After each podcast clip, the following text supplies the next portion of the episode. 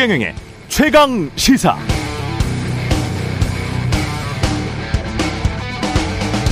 네, 이정근의 개인적 일탈이다라는 송영길 전 민주당 대표의 해명은 좀 이상했습니다.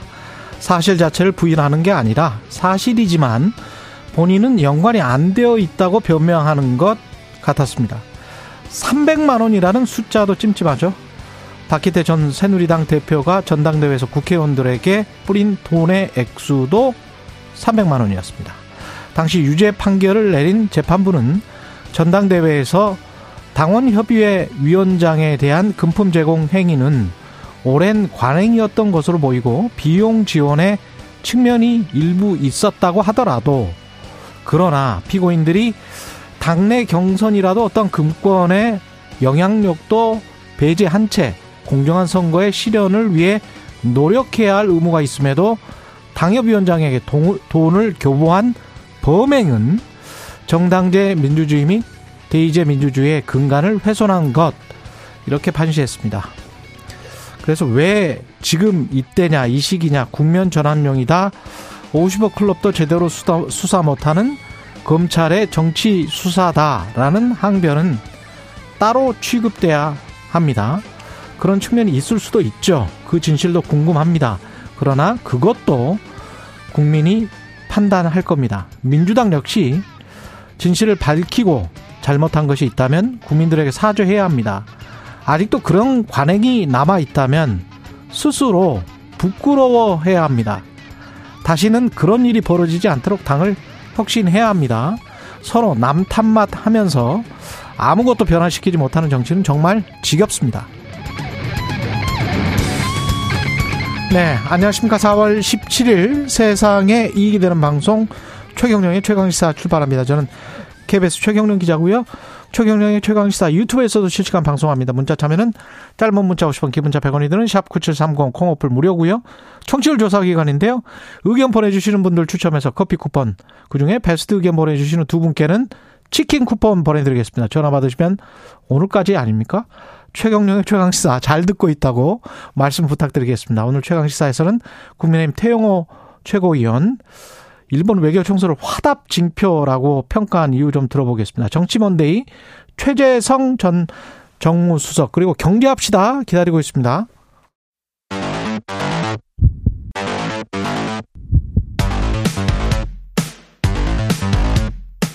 오늘 아침 가장 뜨거운 뉴스, 뉴스 언박싱. 자, 뉴스 언박싱 시작하겠습니다. 민동기 기자, 김민아 평론가 나와 있습니다. 안녕하십니까? 안녕하십니까? 예, 어제가 사 일육이었습니다. 세월호 참사 구주기였습니다. 기억식 추모식이 열렸는데요. 많은 시민들, 정치권 관계자 등이 참석을 했습니다. 유가족들은 정부의 추가 진상규명과 수사를 촉구를 했는데요. 근데 어제 세월호 기억식에는 육 년 만에 교육부 장관이 불참을 했습니다. 교육부는 일정상의 이유다, 이런 이유를 밝혔지만 뭐 부총리라든가 차관명의 추도사도 없었기 때문에 좀 논란을 빚었는데요. 차관명의 추도사도 없었어요? 그렇습니다. 예. 이천십팔년부터 지난해까지 교육부 장관들은 매년 세월호 기억식에 참석을 했습니다. 일단 이주호 장관 같은 경우에는 어제 오전에 세종에서 열린 국민안전의 날 행사에 이제 참석을 했다라고 밝혔고요.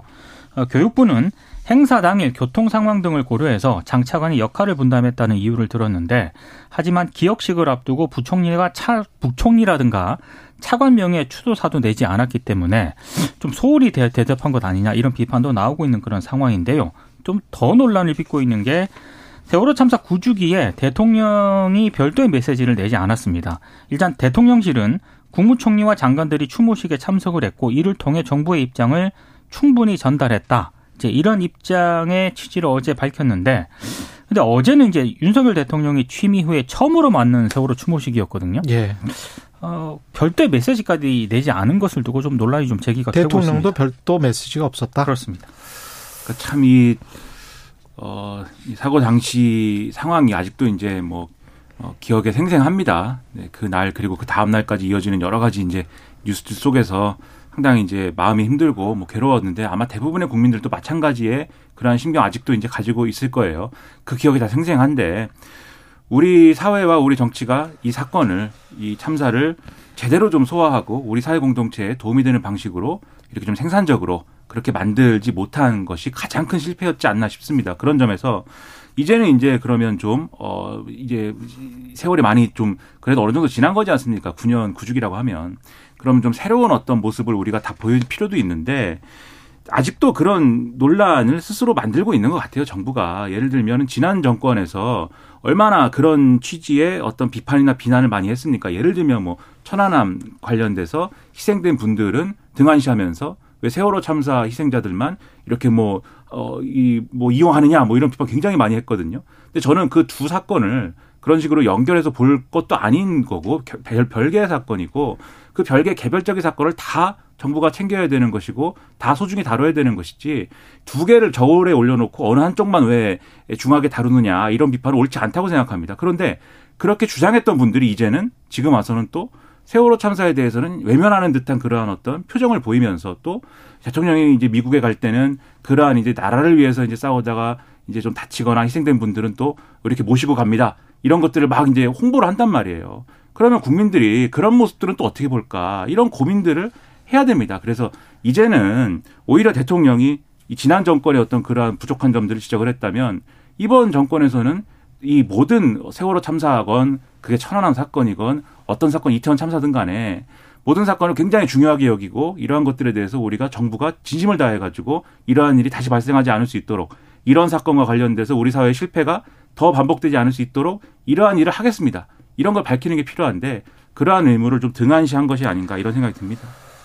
정부에 대해서는 뭐 제가 따로 코멘트를 할 필요가 없을 것 같고요. 김민아 평론가 잘 이야기를 해줬고 저는 뭐 세월호 참사와 관련해서는 항상 언론의 그때 행태가 생각이 나기 때문에 이천십사 년 사월 십육일 이후에 그리고 그것을 반성한 반성한다고 스스로 이야기를 했으니까 네. 그렇죠? 기자협회도 그랬고 각종 언론인들도 그랬으니까요. 근데 그 참사 이전과 이후에 그리고 구 년이 지났는데 얼마나 많이 달라졌는가 저도 계속 그 생각을 합니다. 예, 그건 뭐 끝나지 않는 이야기인 것 같아요. 예, 사회 전반적으로 이런 일이 다시는 벌어지지 않아야 되겠지만 만약에 벌어졌을 때 정부나 언론이 지금도 약 책임이잖아요. 그렇죠. 얼마나 무책임했는지 위만 쳐다봤는지 눈치만 살폈는지 그 눈치라는 게 국민 눈치가 아니고 권력자들 눈치였죠 결국은. 예. 기시다 총리를 노린 테러가 일본에서 있었네요. 지난 십오일 유세 현장에서 이제 테러 공격을 받았는데요. 예. 유세 현장의 안전 요인 경호 문제가 일본에서 다시 도마에 오르고 있습니다. 용의자가 김우라 류지라는 사람인데 경찰이 앞, 자택을 압수수색을 했는데요. 여덟 시간의 수색 끝에 뭐 화약으로 보이는 분말이라든가 공구류, 금속재 파이프 등을 확보를 했다라고 합니다. 근데 어제 이제 이 이번 테러가 좀 좀 주목을 받는 이유가 아베 전 총리가 피습을 당한 게 지난해 칠월 팔일이거든요. 근데 비슷한 상황에서 또 테러가 발생을 했습니다. 일단 김우라가 묵비권을 행사하고 있기 때문에 범행 동기는 아직 오리무중이긴 합니다만 둘 다 유세 선거 유세 현장에서 발생을 했다는 점이 공통적이고요. 또 하나는 뭐 청중의 소지품을 제대로 검사하지 않은 것도 역시 공통적으로 문제가, 문제로 지적이 되고 있습니다. 김우라의 배낭에서는 투척된 폭발물 외에도요, 생김새가 유사한 또 다른 물체가 발견이 되고 칼까지 나왔다라고 하거든요. 근데 뉴스를 통해서 많은 분들이 접하셨을 테지만 이 김우라를 제압한 사람은 경호 요원들이 아니라 주변에 있던 어부들이었습니다. 그냥 시민들? 그렇습니다. 어부가 이제 직접적으로 제압을 했고 경호 요원들은 나중에 이제 뛰어들었거든요. 특히 이제 다음 달 지 세븐 정상회의를 앞두고 있기 때문에 요인 경호를 제대로 하고 있느냐 일본에서 이 문제가 좀 화두로 떠오르고 문제네요. 있습니다. 예.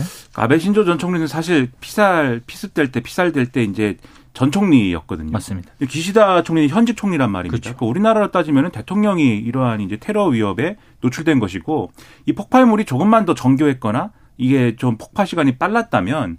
기시다 총리가 해를 입었을 수 있는 상황이었습니다. 그러니까 경호 실패다 이런 지적이 나오는 건데 근데 좀 이런 여러 가지 사건들이 좀 아이러니한 것이 지금 어쨌든 지방선거 치러야 되고 보궐선거 치르는 과정이기 때문에 유세를 하러 간 거지 않습니까? 그렇죠. 음. 거기서 이제 뭐 이렇게 고압적인 어떤 장면 연출하고 그러면 이제 선거에 도움이 안 될 것 같아서 아마 경호가 허술해졌을 텐데 근데 오히려 이런 상황이 벌어지고 나니까 기시다 전 총리하고 자민당 입장에서는 또 이게 호재다 이런 얘기도 해요. 자기들끼리는. 정치적으로는. 그렇죠. 그렇죠. 그러니까 이제 국민들 입장에서는 아베 신조 전 총리를 그렇게 어쨌든 잃었는데 일본 국민들 입장에서는. 그렇죠.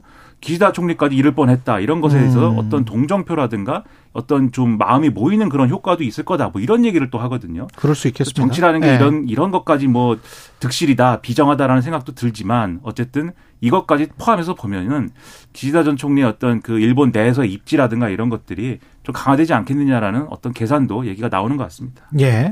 그리고 민주당 돈봉투 의혹 사건 강래구 소환 조사했습니다. 네, 한국 강래구 한국감사협회장하고요. 돈봉투 전달에 관여한 혐의를 받고 있는 전직 구의원을 검찰이 불러서 조사를 했습니다. 음. 앞으로 이제 줄줄이 이제 소환, 줄소환이 이루어질 것으로 예상이 구의원들까지 했고 그렇습니다. 이제 현직 국회의원들 소환 가능성이 있겠습니다. 그렇습니다. 예. 일단 검찰이 소환 피의자 신분으로 불러서 조사한 사람은 일단 두 명인데요. 강래구 협회장하고 광화평 전 대전 동구 구의원입니다. 네. 두 사람을 피의자 신분으로 불러서 조사를 했는데요. 음. 검찰의 판단은 이천이십일 년 삼, 사월 민주당 전당대회를 앞두고 송영길 전 대표의 당선을 위해서 한 구천사백만 원 정도의 불법 정치 자금이 당내에 뿌려졌다. 검찰이 이렇게 판단을 하고 있고요. 강래구 협회장이 이 돈을 조성하고 전달하는데 핵심, 핵심적인 역할을 했다고, 했다고 일단 판단을 하고 있습니다. 그리고 광화평 전 의원 같은 경우에는 천구백만 원을 전달하는데 관여한 혐의를 일단 검찰이 지금 혐의를 두고 있는데요. 예. 일단 두 사람을 상대로 자금 조성이라든가 전달 경위를 조사를 했고요. 전달 과정 개입한 혐의를 받고 있는 다른 관련, 관련자들도 조만간 불러서 사실관계를 확인할 것으로 일단 보이, 보입니다. 아무래도 뭐 국회의원도 포함이 되어 있을 것이고 음. 뭐 대의원, 당직자, 송영길 당시 당대표 후보 경선 캠프 관계자 등도 소환이 될 가능성이 높기 때문에 준수하는 받은 사람 이거 다 문제죠. 그렇습니다. 지난번에 제가 오, 어, 오프닝에서도 언급했습니다만은 박희태 전 국회의장뿐만이 아니고 그때 받은 사람들도 문제가 됐었잖아요, 그죠? 네. 그렇습니다. 네. 그렇죠. 그러니까 법적으로는 네. 좀 한두 사람 걸릴 게 아닌데요. 이게 만약에 사실이라면? 그러니까 송영길 전 대표는 지금 파리에 있거든요. 예. 그러니까 빨리 뭐. 국내로 들어와서 뭐 조사를 받아야 한다 이런 목소리도 나오고 있는 그런 상황인데 일단 송영길 전 대표는 의혹을 본인은 전면 부인을 하고 있습니다. 그러니까 법에 주기로 했거나 약속을 했거나 약속을 받았거나 줬거나 받았거나 이런 대상들이 다 어쨌든 처벌 가능한 조항이에요. 이 조항은. 그렇기 그렇죠. 때문에 이걸 적용하면은 앞으로 파장이 어디까지 갈지를 모르는 건데 국민들이 근데 지켜보고 있는 거예요. 지금 그렇죠. 민주당이 어떻게 대응할 거냐. 그러니까는 이게 민주당에 있는 어떤 사람들이 어떤 소수의 사람들이 이런 일도 했기 때문에 그런 것들이 드러나지 않고 있다가 지금 상당히 좀 충격적인 어떤 내용으로 드러난 것이다라고 하면 민주당이 막 깜짝 놀라야죠. 민주당이 조직적인 형태에서는 음. 깜짝 놀라 아니 이런 일이 있단 말인가 라면서 막 어떻게 이런 일이라고 하면서 막 뭘 뭔가를 지금 해야 되는 그런 상황인데 요 며칠 쭉 국민들이 지켜봤는데 별다른 움직임이 없어요. 민주당이. 어, 그 국민들 입장에서는 아 이게 뭐 그렇게 충격적인 일은 아닌가 보다. 민주당 입장에서. 해왔었나? 이런 느낌. 그렇죠. 그런 느낌을 그렇죠. 가질 수가 있습니다. 지금 이 상태로 가면. 이게 여러모로 고약한 게 이 좀 주말 지나면서 이제 일부 보도가 이렇게 나왔어요. 민주당이 진상조사단 꾸려가지고 진상조사를 한다고 하더라.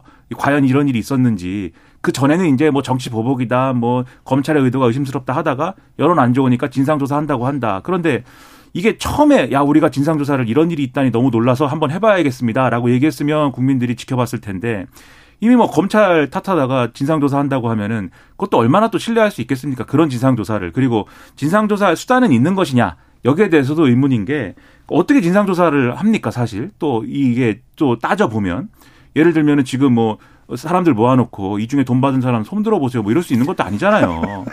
그러니까 이런 어떤 부분에 있어서 제대로 된 대응이 되지 않고 이런 대, 제대로 된 대응이 되지 않는 배경에는 결국 이재명 대표가 당내의 입지가 탄탄하지 않다라는 거 첫 번째. 그래서 만약에 이 문제를 이게 음. 결국 송영길 전 대표하고 이재명 대표하고 가깝다 이런 게 있는 거잖아요. 이 그렇죠. 지난 그렇죠. 지난 네. 대선 지나 지나면서부터 계속 그게 인천 있는 거잖아요. 계양을도 원래 송영길 맞습니다. 그렇죠. 네. 그렇죠. 지역구였죠. 지역구였죠. 네. 그렇죠. 그래서 이 문제를 그래서 건드리기가 좀 어렵고 그리고 이 문제를 예를 들면 또 어 좀 소홀히 다루는 그런 경향이 생기면은 당연히 반대편에서 소위 말하는 비명계라든지 이런 분들이 또 들고 일어나고 뭐 이런 부분이 될 것이고 국민의힘뿐만이 아니고 그렇죠. 그래서 머뭇거리는 거 아니냐 얘기가 이렇게 나오는데 근데 소홀히 다룰 수가 없는 게 제가 갑자기 그런 생각이 드네요. 민주주의는 회사 문 앞에서 멈춘다라는 무슨 네. 책임가가 있었잖아요. 네.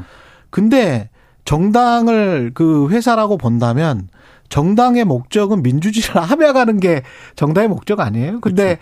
정당에서 당대표를 뽑는데 돈을 그것 때문에 뭐 영향을 받았는지 안 받았는지는 검찰 수사 결과 나와봐야겠지만 관행적으로 뭐 백만 원씩 오십만 원씩 삼백만 원씩 뿌렸다. 예? 그리고 관행적으로 그런 걸 받았다.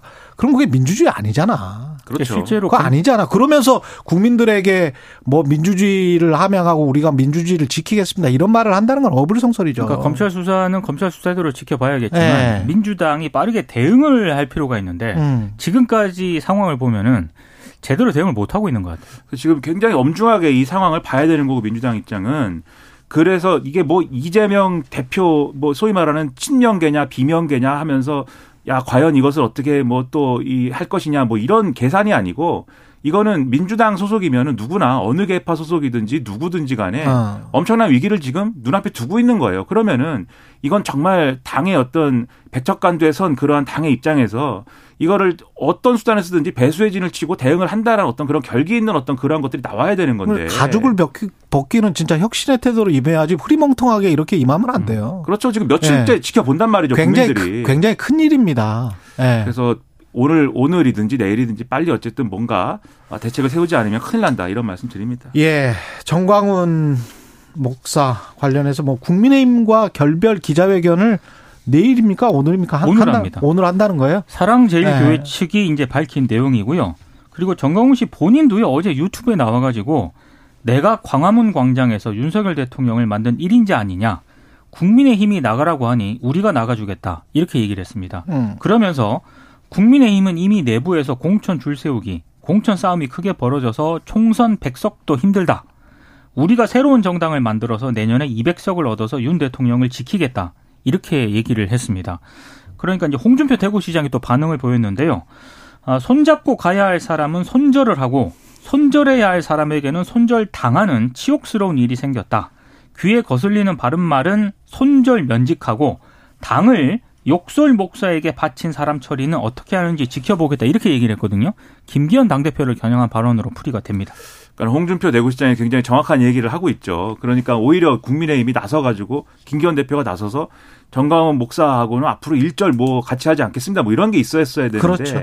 좀 여기도 굉장히 좀 안이하게 대응을 하다가 정광훈 목사 우리 당원이 아니기 때문에 나는 할 말이 없습니다. 이렇게 가다가 오히려 정광훈 목사 측에서 나는 별개로 하겠습니다. 이렇게 나오는 거잖아요. 이게 그러니까. 꼭 알리바이 만드는 과정 같이 보이는 게 그러면서 외곽부대로 남아있다가 어떤 극우 집단들이 나중에 또 결합하는 정서적으로 그렇죠. 또는 또 물질적으로 물질적이라는 게 표를 말하는 겁니다. 네. 뭐 그런 식으로 결합하는 그런 형태가 이어지면 국민의힘이 그게 과연 바람직한 외연 확장이냐 또는 당의 정체성을 그런 식으로 가져가는 게 맞느냐 여기에 관해서는 또 중도층 민심이랄지 이런 사람들이 또 지켜보고 있을 겁니다. 그러니까 이게 타이밍이 굉장히 중요한데 예. 타이밍 놓친 것 같습니다. 그래서 예. 이게 원래 김재원 최고위원을 그래서 이 정광훈 목사와 관련된 발언을 가지고 징계를 하고 그리고 나서 상황을 정리해가는 그런 스텝을 밟았어야 되는데 오히려 김재원 최고위원에 대해서는 그게 절차의 문제든 뭐 시간의 문제든 아무튼 조치가 안 되고 있는 거잖아요. 그렇기 때문에 홍준표 대구시장이 지금 그래서 이 당을 욕설 목사에게 바친 사람 처리는 어떻게 하는지 지켜보겠다. 이게 김재현 최고위원 징계하는지 내가 보겠다 이거거든요. 그렇죠. 거거든요. 그러면 이제 지금 국민의힘 지도부가 뭘 해야 되는지가 여기서도 나오는 거죠. 정확한 어떤 진단과 대응을 하기 바랍니다. 그리고 윤석열 대통령 새 의전비서관의 김승희. 김승희가 그 사람이죠. 선임행정관입니다. 의전비서관실 그, 선임행정관. 그 말 많았던 선임행정관. 네. 예. 근데 이제 예. 한마디로 이제 승진 임명을 한 겁니다. 의전비서관으로. 예. 어, 근데 이제 김승희 의전비서관 같은 경우에는 이벤트 대행회사 대표 출신이고요. 음. 대선 캠프 홍보 기획단장을 지냈고, 어, 윤석열 대통령 취임 이후에 의전비서관실 선임행정관, 어,를 이제 지냈죠. 김건희 여사와 고대 무슨 최고위 과정 같이 나왔고 언론대학원 최고위 과정을 함께 수료를 예. 했는데, 그러다가 이제 김건희 여사 추천으로 대통령실에 들어갔고 제이 부속실이 없는 상황에서 김건희 여사 일정을 주도적으로 챙겼다는 게 언론들의 이제 보도 내용인데요. 그래서 일각의 우려는 김승희 비서관 임명으로 의전 비서관실이 제이 부속실을 하는 것 아니냐 이런 우려도 나오고 있습니다. 그게 그게 이분의 임무가 제이 부속실에 해당하는 임무면은 그나마 나은 거예요. 지금 이 문제적으로 보이는 게 뭐냐면 이분이 쉽게 얘기하면은 자기 윗선하고 충돌한 끝에 이 윗선이었던 의전 비서관이 물러나고 이분이 마치 이제 승진한 것 같은 모양새가 돼버렸잖아요. 그리고 음. 그 승진이라는 게 맥락이 그리고 다른 이제 외교 외교 비서관 그다음에 이제 어 이 국가안보실장까지 쭉 물러나는 그 하나의 어떤 맥락 속에서 이분이 떠오른 것처럼 됐지 않습니까? 그 파워는 어디서 왔는가? 이분이 뭐 굉장히 뭐 이전에 화려한 이력을 갖고 있어서 의전에서 막 두각을 나타내는 뭐 대단한 뭐 어떤 전문가이다. 음. 이런 평가를 사실 받은 것 같지 않고 물론 국민의힘은 그런 인사라고 주장합니다. 그런데 예. 객관적으로 이력을 봤을 때 그렇지 않은 것 같고 그렇다면 음. 이 파워는 어디서 왔느냐? 거기에 거대해서 김건희 여사 아니냐 이 얘기를 하는 거거든요. 그리고 이게 의전 비서관만 그렇겠느냐 음. 이런 얘기로 번질 수가 있어요. 그렇죠. 대통령실 곳곳에 소위 말하는 김건희 라인 뭐 이런 행정관 내지는 뭐 이런 비서관들이 있어서 그런 분들을 통해서 지금 김건희 여사가 광폭 행보를 막 할 수 있는 그러한 동력이 생기는 거 아니냐 이런 의심이 생길 수가 있거든요. 그건 바람직하지 않죠. 그게 또 대통령실과 국민의힘에 좋을 것이냐. 그렇죠. 음. 그거는 그리고 근데 왜 그 말을 제대로 직언을 못하느냐. 그렇죠. 그래서 그렇죠. 다들 얘기하는 대로 제이 부속실을 만들고 그걸 통해서 공식적인 행보를 해나가는 것이 훨씬 더 좋고 모두에게 도움이 된다. 그 말씀을 또 드립니다. 예, 이삼일오님 저한테는 청취율 전화는 오지 않았는데 오로지 최강시사입니다. 이렇게 고맙습니다. 예, 뉴스 언박싱 민동기 기자 김민아 평론가였습니다. 고맙습니다. 고맙습니다. 케이비에스 일 라디오 최경영의 최강시사 듣고 계신 지금 시각 일곱 시 사십일 분입니다. 오늘 하루 이슈의 중심. 당신의 아침을 책임지는 직격 인터뷰. 여러분은 지금 케이비에스 일 라디오 최경영의 최강시사와 함께하고 계십니다. 네, 국민의힘도 당 안팎 설전으로 수선한 상황인데요. 관련해서 국민의힘 태영호 최고위원 이야기 나눠보겠습니다. 안녕하세요. 예, 안녕하세요. 예, 지금 저 홍준표 대구시장과 정광훈 목사. 근데 사실은 그 발생의 원인은 처음에는 이제 김재원 최고로부터 예. 시작됐단 말이죠. 근데 이제 이게 이쪽으로 이렇게 와버렸는데 어떻게 느끼십니까? 홍준표 대구시장한테 좀 어, 문제가 있는 겁니까? 아니면 누구한테 문제가 있는 겁니까? 그 일단 지금 네. 많은 분들이 그 이런 말씀을 자꾸 하세요. 아이고 음. 홍준표 시장 왜 건드렸느냐. 뭐 이런 식으로들 자꾸 이야기하는데 왜 상인 고문을 해촉했느냐? 아 그거죠 쉽게 예. 얘기하면. 근데 이거 해촉을요 많은 분들이 징계처럼 생각하세요. 음. 그러니 징계할 사람은 따로 있는데 음. 아 왜 엉뚱하게 홍준표 시장을 징계했냐 이런 식인데 이거 예. 해촉은 징계가 아닙니다. 징계가 아닌가요? 아 이거 징계 아닙니다. 이거는 그럼 뭐예요? 해촉은요. 예.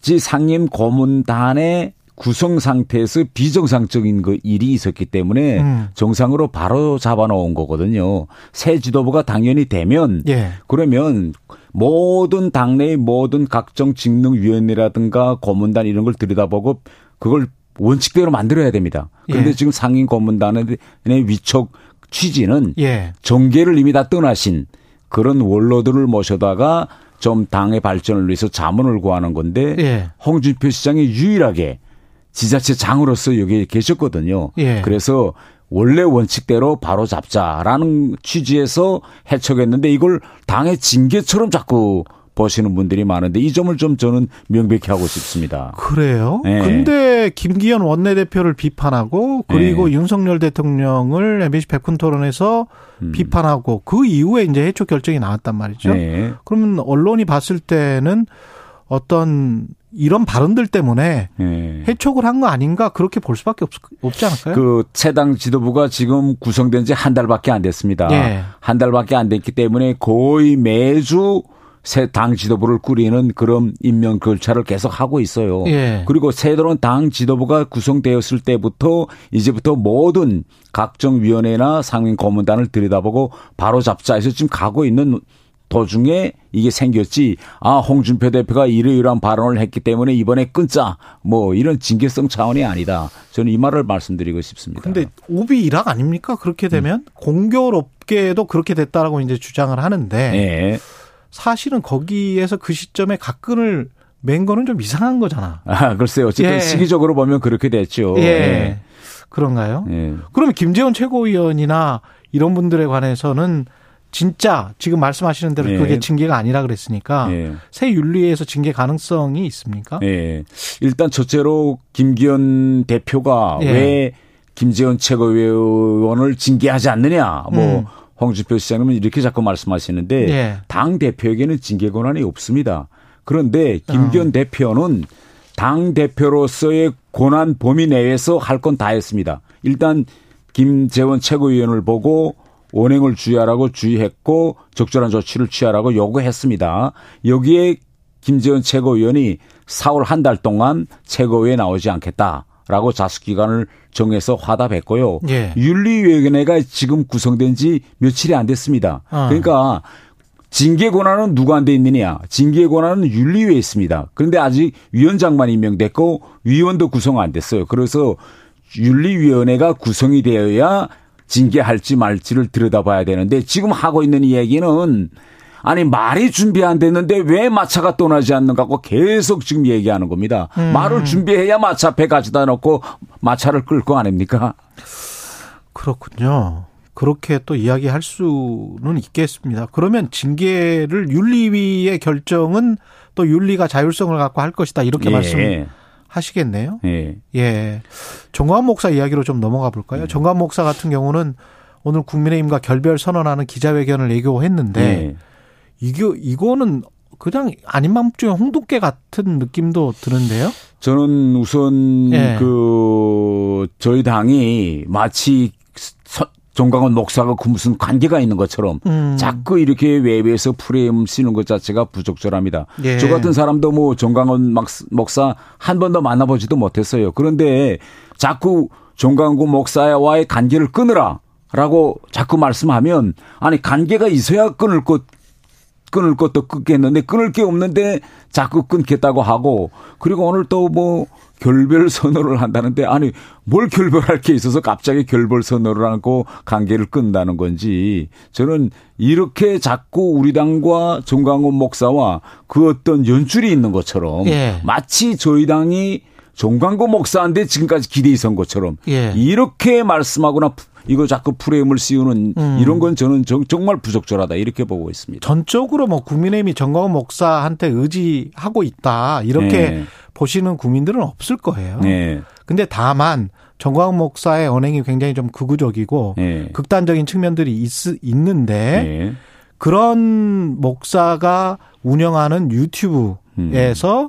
수석 최고위원이 되자마자 어떤 이야기를 하고 부적절한 이야기를 했죠. 예. 오일팔과 관련해서도 예. 그렇고. 그럼 본인이 뭐 다 그 잘못했다고 유감도 표시하고 그런데 그런 것들이 거지. 이제 생각이 비슷하지 않은 음. 비슷하니까 거기에 갔겠지. 또는 예. 뭐 김기현 대표도 무슨 오 개 집회를 할 때 이사야 음. 같은 선지자라고 정광훈 목사를 칭찬을 했잖아요. 그건 다 지난 시기에 있었고 최근 최근 예. 당 지도부 구성 이후에 예. 마치 새로 당 지도부가 예. 정광훈 목사와 그 어떤 연이 있는 것처럼 음. 끈이 있는 것처럼 자꾸 끊으라고 하니 안타까운 겁니다. 아무런 연과 끈도 없는데 뭘 그러면 끊는다는 거죠. 아니 김기현 대표는 이사야 같은 목사 저 음. 선지자라고 칭찬을 했고 음. 김재원 수석 최고위원은 또 그런 이야기를 그 정광훈 목사 유튜브에서 했고 음. 그러면은 끈이 있는 거 아닙니까?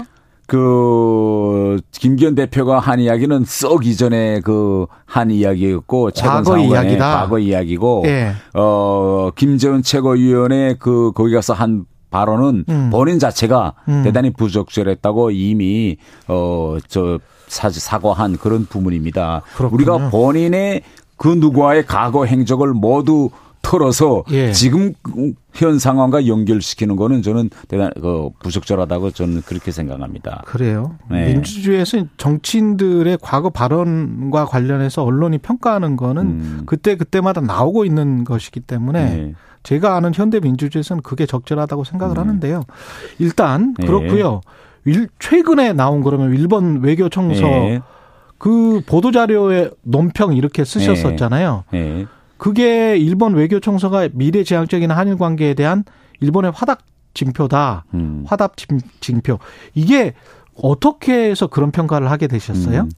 우선 이 일본 외교청서 예. 이건 일본 정부가 한일 관계를 어떻게 바라보고 있냐라는 걸 전반적으로 공식화한 문건입니다. 예. 그러면 그 문건을 우리가 바라볼 때 그걸 우리 자체도 객관화해서 바라봐야 됩니다. 음. 그럼 객관화해서 가장 중요한 건 뭐냐면 이 외교청서에서 변하지 않은 것은 무엇이고 변한 것은 무엇이냐. 이걸 우리가 갈라봐야 되거든요. 예. 쉽게 이야기하면 변하지 않은 것라는 예. 건 지난 수십 년 동안 한 번도 일본이 입장을 바꾸지 않은 거에 하면 예. 독도의 영유권 주장이라든가 그렇죠. 또 과거 역사 이 사죄 이런 문제라든가 여러 문제가 있는데 예. 이번 청소에서는 바로 우리가 싸워야 할 그런 영역이 그대로 나와 있습니다. 독도의 영유권 주장이 대표적인 거거든요. 예. 그래서 이와 관련한 것은 우리 정부가 일본을 공사를 처치에다가 강력히 항의했습니다.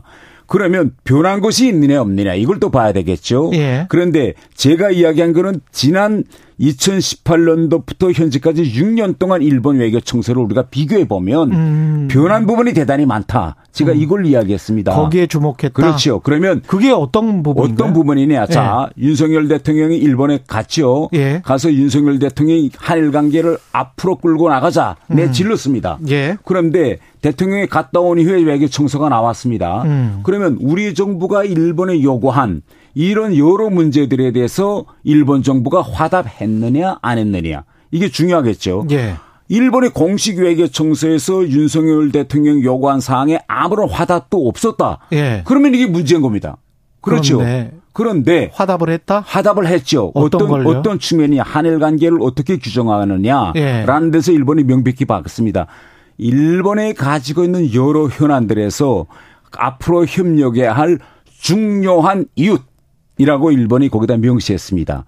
이런 표현은 지난 육 년 동안에 없던 거예요. 우리가 그럼 감읍해야 됩니까? 어떻게 해요? 우리가 감읍해야 됩니까? 거기 감읍해야 되는 게 아니라 아니 왜냐면 왜냐면 네.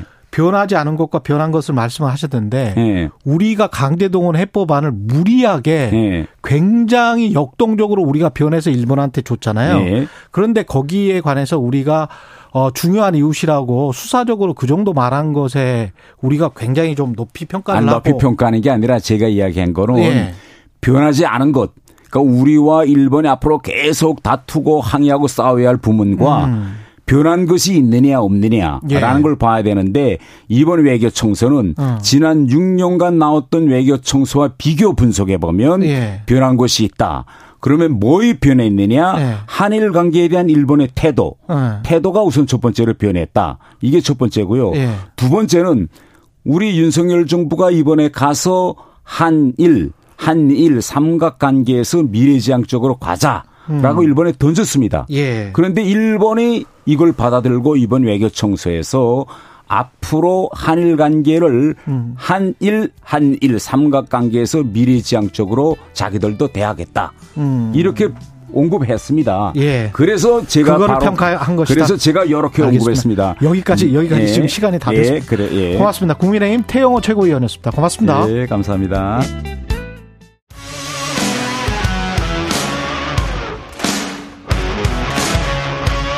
오늘 하루 이슈의 중심 최경영의 최강시사.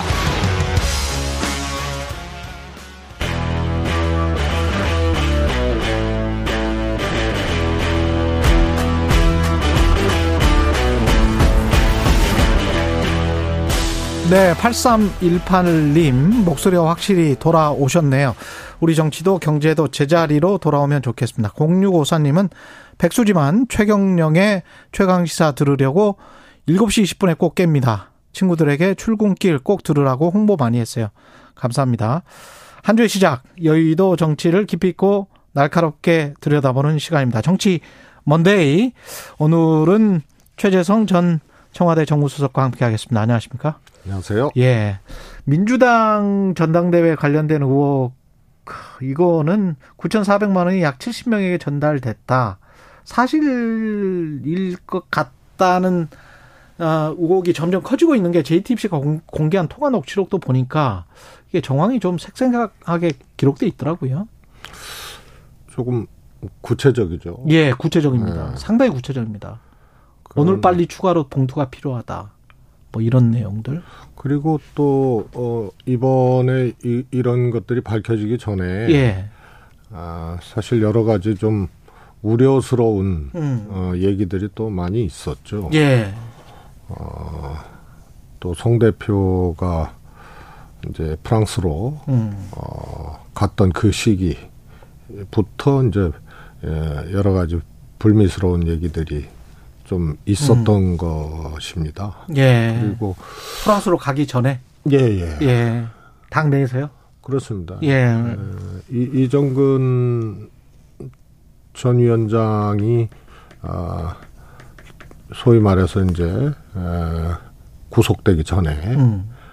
구속되는 그 시기부터 좀 여러 가지 우려스러운 음. 얘기들이 나왔고요. 예. 이번에 이제 그 녹취나 이런 이런 것들이 조금 구체적이기 때문에 음. 아, 송영길 대표도 어, 빨리 에, 이 해명을 음. 귀국해서 해명을 하고 소명을 하는 이런 과정들이 필요하지 않나 싶습니다. 그러니까 첫 번째 일성이 관련해서 이게 터졌을 때 송영길 전 대표가 그랬단 말이죠.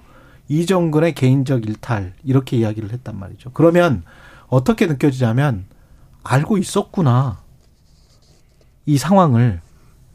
근데 그 그게 그걸 언제 알았을까? 행위가 벌어지는 시점에 알았을까? 그 이후에 알았을까? 행위가 벌어지는 시점에 알았다면 이거는 뭐 책임에서 자유로울 수가 없게 되는 거거든요. 뭐 어, 구체적으로 뭐 예. 그렇게 제 개인적인 이 판단과 견해를 말씀드리는 거는 그렇고요. 예. 아, 그런데 어, 어떻든 그 통화 내용을 이제 이 확보를 해서 예. 어, 뭐, 뭐 언론사에서 이제 공개한 그런 내용들을 보면 하여튼 소, 송영길 대표 측하고 어, 이정근 어, 위원장이 아, 아주 구체적으로 통화한 그런 음. 내용들이 나오거든요. 예. 그래서 어, 송 대표의 그 인지 시점 이것도 뭐 어, 인지했느냐 음. 여부도 이제 주, 중요하지만 음. 그 시점도 어, 역시 어, 중요한 포인트가 될 것 같습니다. 인지 시점도. 예. 예. 자진 귀국하는 수밖에 없을 것 같은데요. 저는 그게 맞다고 봅니다. 빨리 예. 올라면 빨리 와야 된다. 예. 예. 그 다음에 이제 그 송영길 전 대표가 그야말로 그냥 어, 그냥 정치인이 아니고 예. 어, 당 대표였었잖아요. 음. 어, 그렇기 때문에 어, 훨씬 더 이것은 어, 신속하고도 어, 또 어, 합당한 그런 어, 처신이 필요하다고. 인지뿐만이 아니고 뭐 그냥 과거에 했었던 일이니까 그냥 그렇게 해라라고 지시, 사실상의 지시를 내렸는지 여부도 관심일 수밖에 없는데 어떻게 생각하십니까? 그거는 뭐 그야말로 어, 수사 조사로 이제 음. 밝혀질 내용들인데요. 예. 어, 그렇게 또 예단을 또 어, 하고 예. 어, 이 접근할 문제는 아니라고 보는데요. 예. 어, 뭐 현재까지 나온 이제 정황이나 아, 그런 내용들을 보면은 어, 상당히 에, 우려스러운 아. 어, 그런 에, 일 아닌가 싶습니다. 민주당 지도부가 금준의 조사단을 꾸려서 자체 진상 규명을 시작하기로 했다. 근데 약간 좀 늦은 것 같다라는 그런 생각은 좀 드는데 왜냐하면 지금 이렇게 터지고 난 다음에 한 나흘 정도가 지났거든요. 지금 적절하게 대응하고 있다고는 보십니까? 음, 우선은 그 이 방법에 달리 방법이 없죠. 음. 어, 진상조사를 예. 어, 당에서 먼저 하는 것이 어, 달리 방법이 없습니다. 음. 수사기관도 아니고 예. 그러니까 진상 파악을 하고. 근데 이 문제가 굉장히 좀 어, 복잡한 것이. 저는 개인적으로 이재명 대표에 대한 이 차 음. 체포동의안 예. 이런 것이 임박했다는 어, 그런 이 예고탄으로 이, 이게 읽힌다? 이, 읽히거든요. 아. 어, 뭐 일 차 체포동의안 전에 노웅래 의원 건이 이제 터졌잖아요. 음. 그리고 체포동의안 뭐 부결됐습니다만 음. 올리고 어, 시험대에 놓은 거죠. 그래서 예. 어, 저는 이재명 대표에 대한 수사나 이재명 대표와 관련된 검찰의 행위를 매우 정치적이라고 보거든요. 음. 그래서 그때도 그렇게 묶음이 돼서 어, 이 굉장히 곤혹스러운 상황을 만들었고 음. 이번에도 현역 의원은 아니지만 송 대표 문제가 어, 이제 하필이면 이 시기에 예. 아, 이 검찰발로 터지면서 음. 어, 이재명 대표의 체포동의안하고 이것도 또 어, 같이 또 묶이게 되는 그래서 음. 민주당이나 이재명 대표가 훨씬 더 어, 어렵고 곤혹스러운 상황으로 어, 갈 가능성이 큰 그런 예고탄이 아닌가 싶습니다. 따라서 민주당의 대응이 단순히 어, 송 대표의 개인의 음. 아, 이 소위 말해서 이제 이 범법 여부 예. 이런 것에 대한 진상조사 차원의 문제가 아니고 음. 그, 그런데 그, 국한된 문제가 아니고 이재명 대표에 대한 정치 보복 수사 또 이 과정에 대한 정치 검찰의 행태 음. 이것과 송 대표 문제가 같이 어, 시기적으로 맞물리게 되면 예. 어, 민주당이 예를 들어서 이제 방탄 논란, 음. 사법 리스, 사법 리스크 예. 거기에 송 대표 문제에 대한 어, 민주당의 판단, 음. 어, 처신 이런 것들이 전부 묶이게 되면서 그렇죠. 어려운 상황으로 어, 국면이 진행이 되는 음. 어, 그런 이제 예고탄으로 보고 있습니다. 근데 그렇게 되면 검찰에게 결국은 끌려가는 거 아닙니까? 검찰의 페이스에 따라서.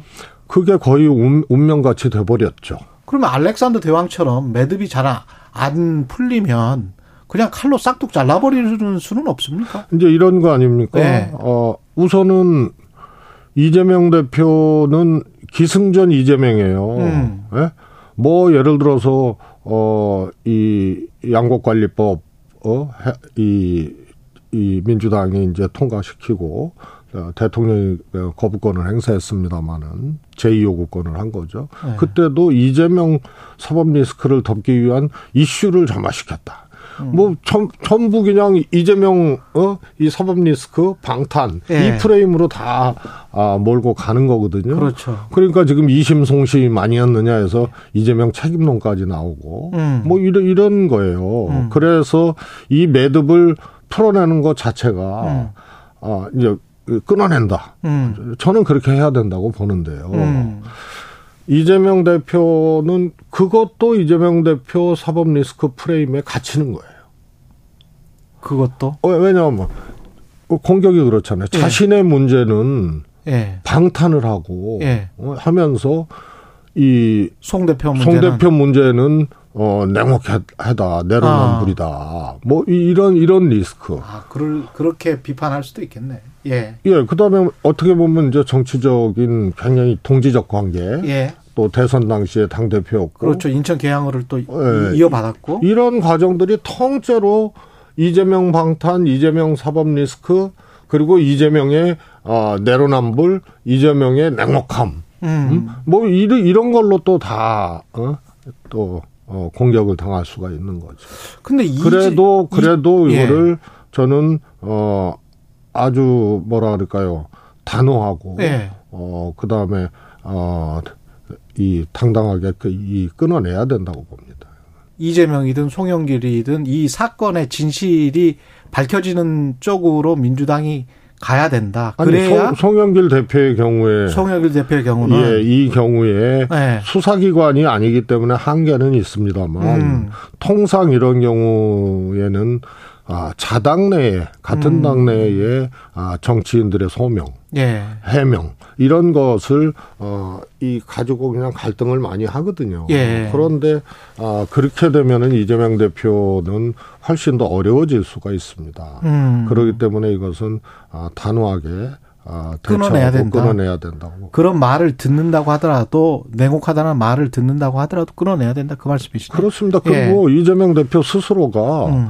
어, 자신의 문제에 대해서 보복 수사고, 음. 어, 그야말로 먼지털이고 죄를 만들어가는 예. 어, 이런 이제 검찰의 수사고 유례 없는 어, 이런 이제 정치 수사고 보복 수사다라고 얘기를 하잖아요. 예. 그리고 어, 이재명 대표는 저도 그렇게 믿어요. 음. 늘 말씀을 드렸지만 대장동으로 일 년 육 개월 동안 시끄럽게 만들고 사실 배임 말고 뇌물이니 정치자금이니 이게 뭐 기소도 안 됐거든요. 음. 내, 내용조차 어, 특정하지를 못했거든요. 예. 그다음에 변호사비 대납은 아예 뭐 정한 건거도 없는 거고. 사백이십팔억도 사라지고. 예. 그래서 성남에프씨가 예. 주종목으로 지금 음. 바뀌었어요. 예. 그래서 저는 이재명 대표의 경우에는 아, 그야말로 죄가 없는 사람에 대한 어, 보복이라고 저는 어, 생각을 하고 있습니다. 이재명 대표 당연히 그럴, 그럴 거고요. 그러니까 말씀하시는 요지는 다 정치적이지만 그럼에도 불구하고 사안별로 진실이 있는 것과 진실이 없는 것은 가려서 대응해야 된다. 뭐 이런 말씀이시죠. 그러니까 이재명, 이재명 대표가 네. 사법 리스크라는 프레임 음. 때문에 방탄 프레임 뭐 이런 것 때문에 어, 주눅들 필요가 없다는 거죠. 음. 자신이 명백하게 결백하고 어? 혐의가 없고 보복 수사를 당하고 있는데 음. 송영길 대표나 민주당 내에 아, 이런 이제 문제에 대해서 음. 좌고우면할 필요가 없다는 거죠. 음. 그래, 그래서 그런데 여러 가지 이제 갈등들이 있을 거예요. 예. 어? 그 아까도 말씀드렸지만 양난이거든요. 이렇게 해도 사법 리스크, 이렇게 해도 이재명, 그러네요. 뭐 이렇게 가기 때문에 예. 어, 당당하게 어, 이것은 어, 입장을 갖고 대처를 할 필요성이 있는 거죠. 예. 그리고 최근에 그 미국 기밀문건 유출과 관련해서 청와대에 계셨었기 때문에 이거는 거의 도청을 한 걸로 결론이 난 것 같습니다. 왜냐하면 뭐 혐의자도 체포가 됐고 미국에서 뭐 유관 표명을 받았다라고 김태호 차장도 이야기를 했으니까 그럼 사실상 뭐 시인을 한 거 아니에요? 이거는 정말로 어, 아주 수치스러운 과정을 어, 이 대통령실과 우리 정부가 한 거죠. 어. 뭐냐면은 미국은 가만히 있었잖아요. 예. 어? 그리고 조사 중이다라고 얘기를 했잖아요. 예. 근데 우리는 이 도청 이건 가짜다, 어. 거짓이다. 공식 입장을 대통령실에서 그렇게 얘기를 했거든요. 그렇죠. 그러니까 미국에 이건 어떻게 보면은 신호를 보낸 거예요. 음. 도청한 나라에게 예. 도청하지 않았다라고 얘기해달라고 한 거하고 또 얘기하라고 부탁한 거하고 어, 다름없거든요. 그렇죠. 그런데 막상 이 기밀 노출 당사자는 체포가 됐어요. 예. 그러니까 우리 정부의 해명, 대통령실의 해명, 거기다가 뭐 언론에 언론 탓을 하고 또 야당 탓을 하고 막 이랬잖아요. 그 다음에는 이제 미국이 여러 차례 유감을 표명했다 이렇게 지금 김태호 차장은 이야기를 했는데 이게 지금 계속 어떻게 보면 시간별로 대통령실의 말이 바뀌어 버려서. 네. 아니 그러니까 말이 바뀌는데 네. 그냥 말이 바뀐 게 아니고 네. 도청 없었다. 이거 거짓이다 음. 했다가 그다음에 어떻게 바뀌었어요? 악의적인 도청은 없었다고 없었다. 생각을 한다. 네. 이러고 언론 탓하고 어, 야당 탓하고 또 뭔가 국민 탓을 한 거죠. 음. 그런데 막상 도청한 당사자들은 그냥 기밀 유출자를 체포해버리니까 음. 이게 무슨 어? 정말 수치스러운 장면이죠. 그리고 김태호, 김태호 처, 처장의 얘기는, 차장의 얘기는 윤석열 대통령도 안 믿을 거예요. 음. 미국이 여러 차례 사과를, 응? 유감 표명을 했다고 했는데, 아니, 김태호 차장이 대통령 순방 전에, 어, 사전에 이제 방미를 한 거 아닙니까? 예. 어, 조율, 조율이나 점검을 음. 하기 위해서. 그런데 김태호 차장이, 도, 대통령실이 도청 없었다 그러고 음. 대통령실이 이거는 악의적인 도청은 없었다라고 규정하고 음. 한미 동맹관계 훼손하면 안 된다.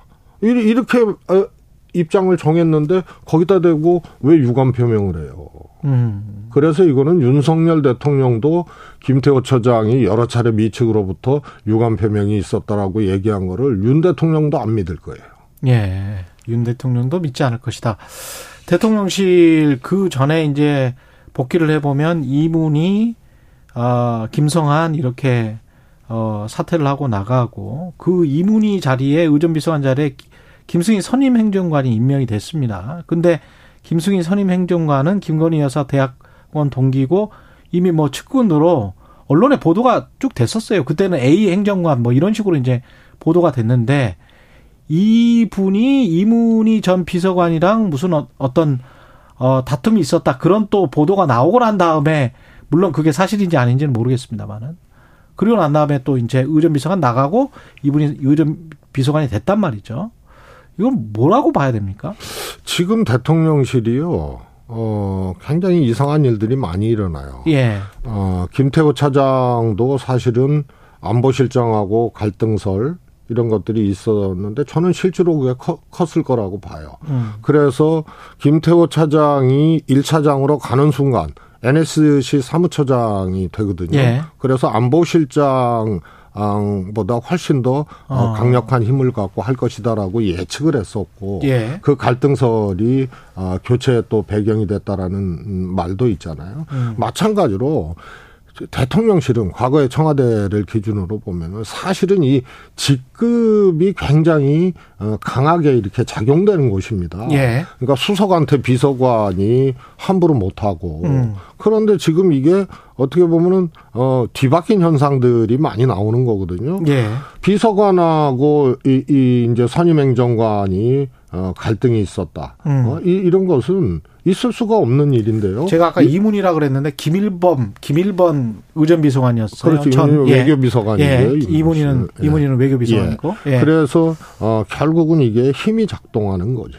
예. 이게 이제 어, 아주 안 좋은 모습으로 이제 나타날 수밖에 없는 거고. 그런데 음. 필이면 이것이 승진 인사로 나타났거든요. 예. 그래서 과연 의전비서관을 할 만한 그런 경력과 또 어, 능력이 되느냐, 음. 아, 뭐, 뭐 이런 것을 놓고 봤을 때는 아, 지나친 인사다 이렇게 보고 싶고요. 예. 사실 김건희 여사의 라인이 곳곳에 있는데요. 주로 홍보, 의전, 관저, 어, 요 요쪽이거든요. 저는 곳곳에, 부속실 곳곳에 있다. 어, 그렇습니다. 지금. 예.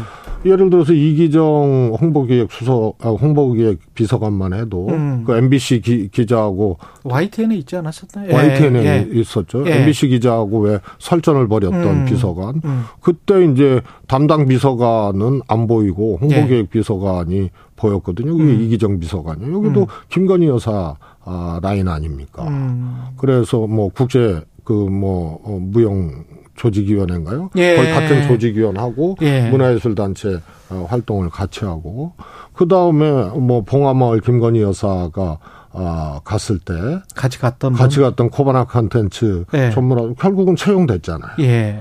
그래서 주로 홍보 의전 쪽으로 이렇게 돼 있고 음. 포진이 돼 있는 것 같고 뭐 다른 거는 뭐 모르겠습니다만 현재까지 나타난 거는 그러니까 예. 결국은 지금 어.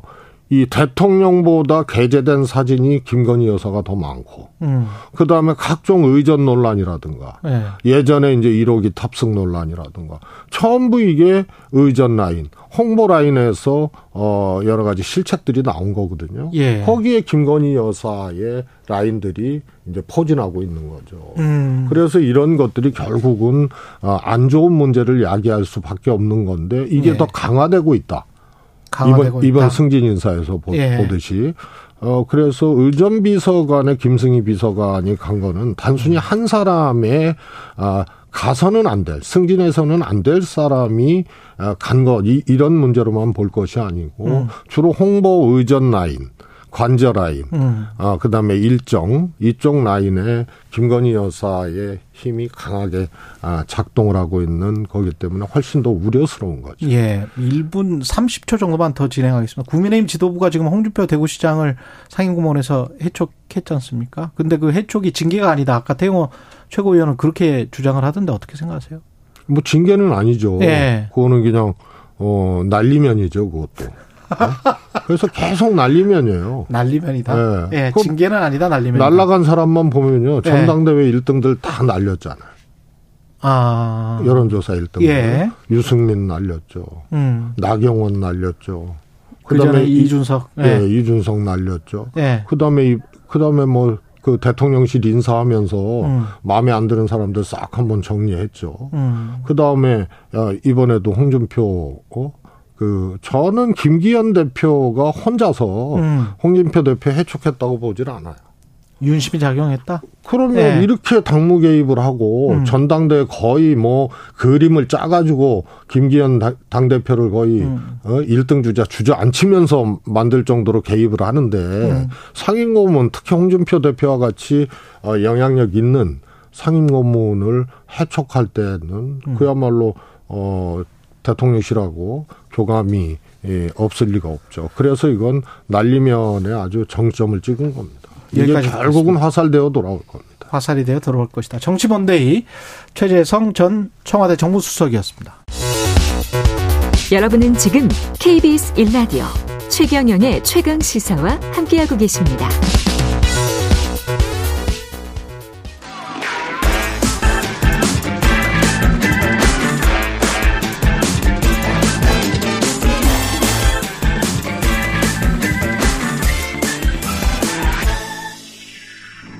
네, 한 번 더 뉴스 정은정 작가 나와 계십니다. 안녕하십니까? 네, 안녕하세요.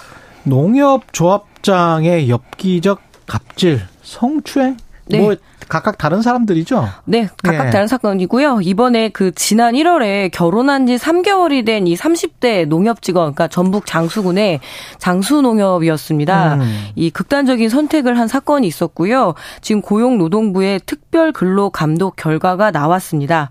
어떤 집단 괴롭힘이 있었다라고 하고요. 그리고 이렇게 고발을 했을 당시에 왔던 노무사가 가해자의 지인이어서 이 상담 내용을 누출하는, 그러니까 누설하는 그런 예, 비밀 서약에 대한 예, 그런 일이 있었는데 예. 더 안타까운 것은 결혼한 지 삼 개월 만에 이렇게 그 극단적인 선택을 했는데 그 전에 네, 예. 네, 지난해 구월에 결혼 이 주 앞두고 또 한 번 이렇게 극단적인 선택이 있었다고 해요. 결혼 이 주 앞두고? 네, 그러니까 그때 조금 더 이렇게 가해자에 대한 어떤 정확한 그 진상조사나 그리고 이렇게 피해에 대한 어떤 보상 이런 게 있었으면 아까운 목숨은 건질 수 있었지 않았을까요? 어떤 어떤 일을 했던 거예요? 어떤 예. 갑질을? 예, 지금 뭐 언론에서는 이제 킹크랩 사건으로 알려져 있는데요. 이 괴롭힘의 당사자인 A 씨의 유서를 통해서 특정이 되었습니다. 음. 일단 이제 주말에 이 그 그 근로 시간을 바꿀 때, 예. 어 너는 부자니까 킹크랩을 노량진 수산시장에 사와라 해서 실제로 예, 택시를 타고 와서 사왔습니다.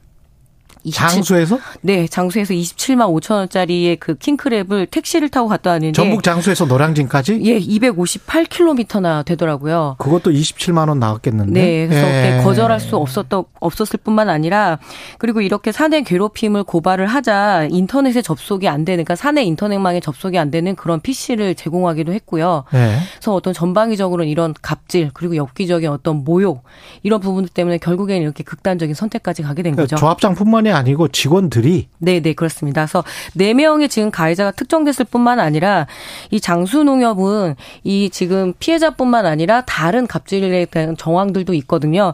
이게 올해 들어서. 다른 고, 피해자도 있다. 네, 고용노동부가 처음으로 이 특별 감독을 한 첫 번째 대상지이기도 합니다. 음. 이 지역의 작은 농협이라고는 하지만요. 뭐 지역에서는 워낙 뭐. 맹주잖아요. 그렇죠. 예, 게다가 지금 삼월 팔일에 농협조합장 선거가 있었습니다. 현 네. 조합장이 사선 조합장입니다. 그러니까 지금 현재 조합장이 재직 당시에 있었던 일이기 때문에 그 책임을 피할 수가 없겠네요.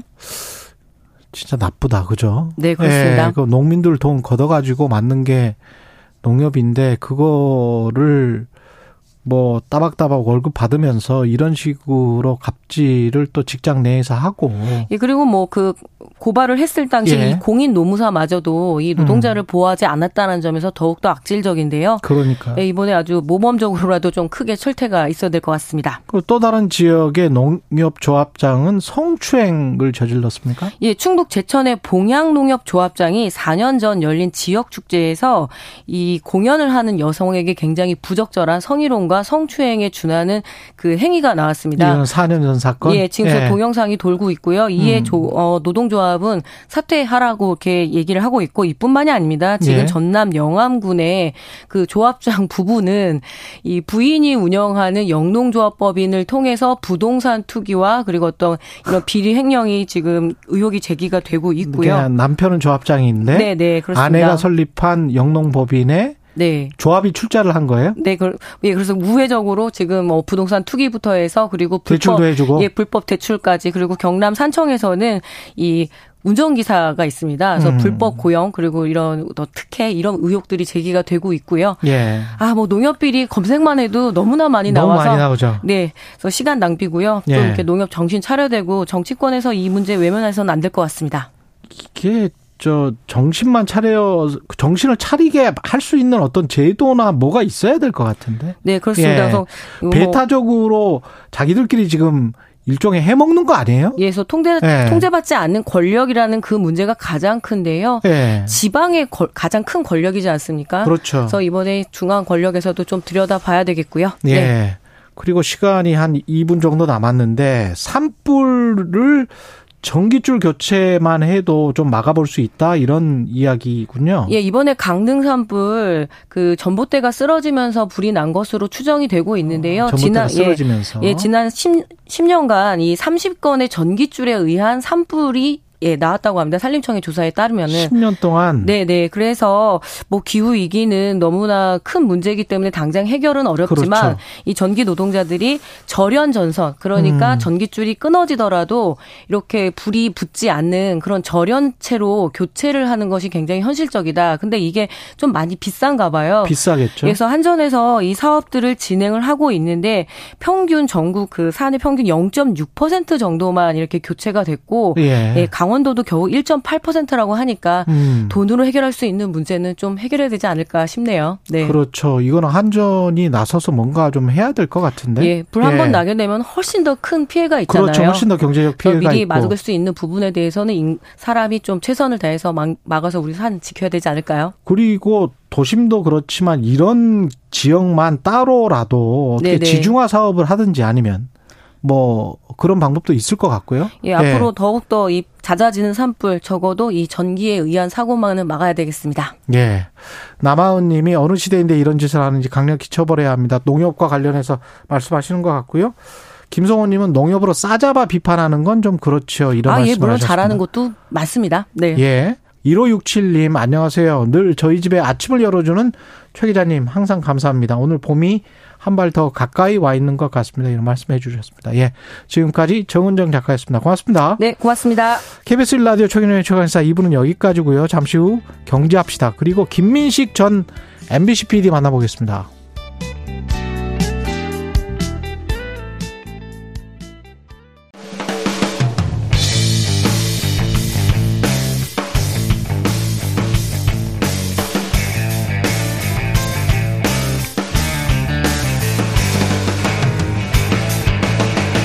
최경영의 최강 시사.